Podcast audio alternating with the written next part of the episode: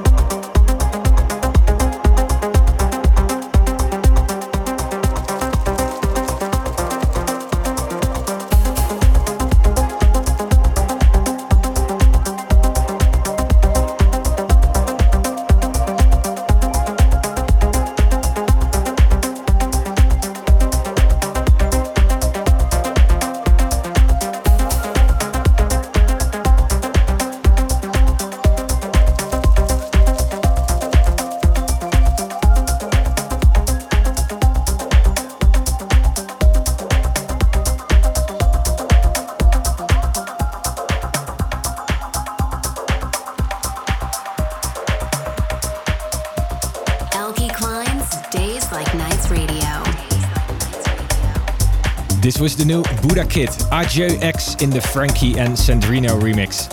It's out on Exploited and the whole EP is lovely. Also check out the track A Porcelain Heart, which is a stunning work of beauty, highly recommended. Up next, Roger Martinez. His track Billabong was in last week's episode.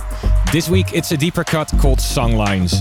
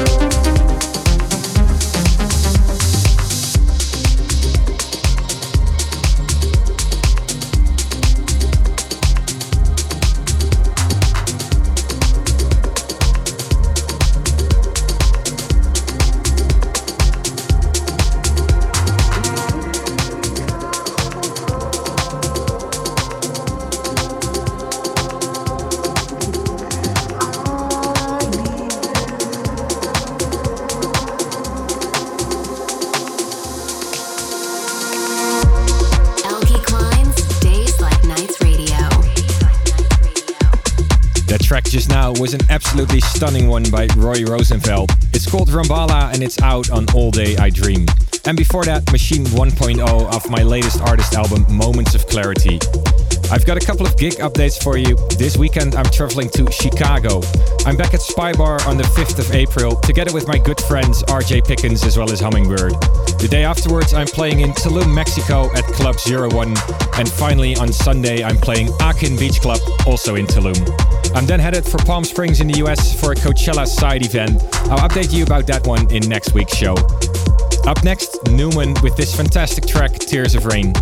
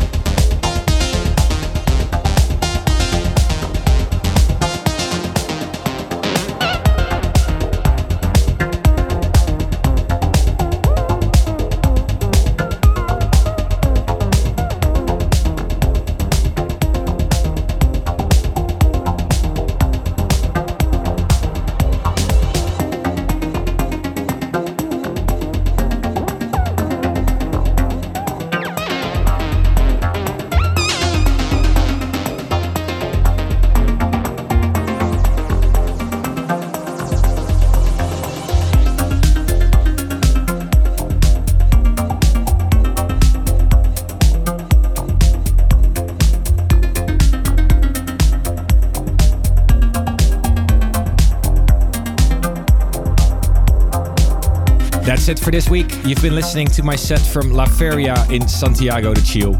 It was one of my favorite nights so far this year, and so next week you can listen to part two from this same set. In the meantime, I hope to see some of you maybe in Chicago or Tulum this weekend. As usual, I thank you for tuning in. Have a good one, and until the next episode. Days like nights. More days like nights. Facebook, Instagram, and SoundCloud. Days like nights.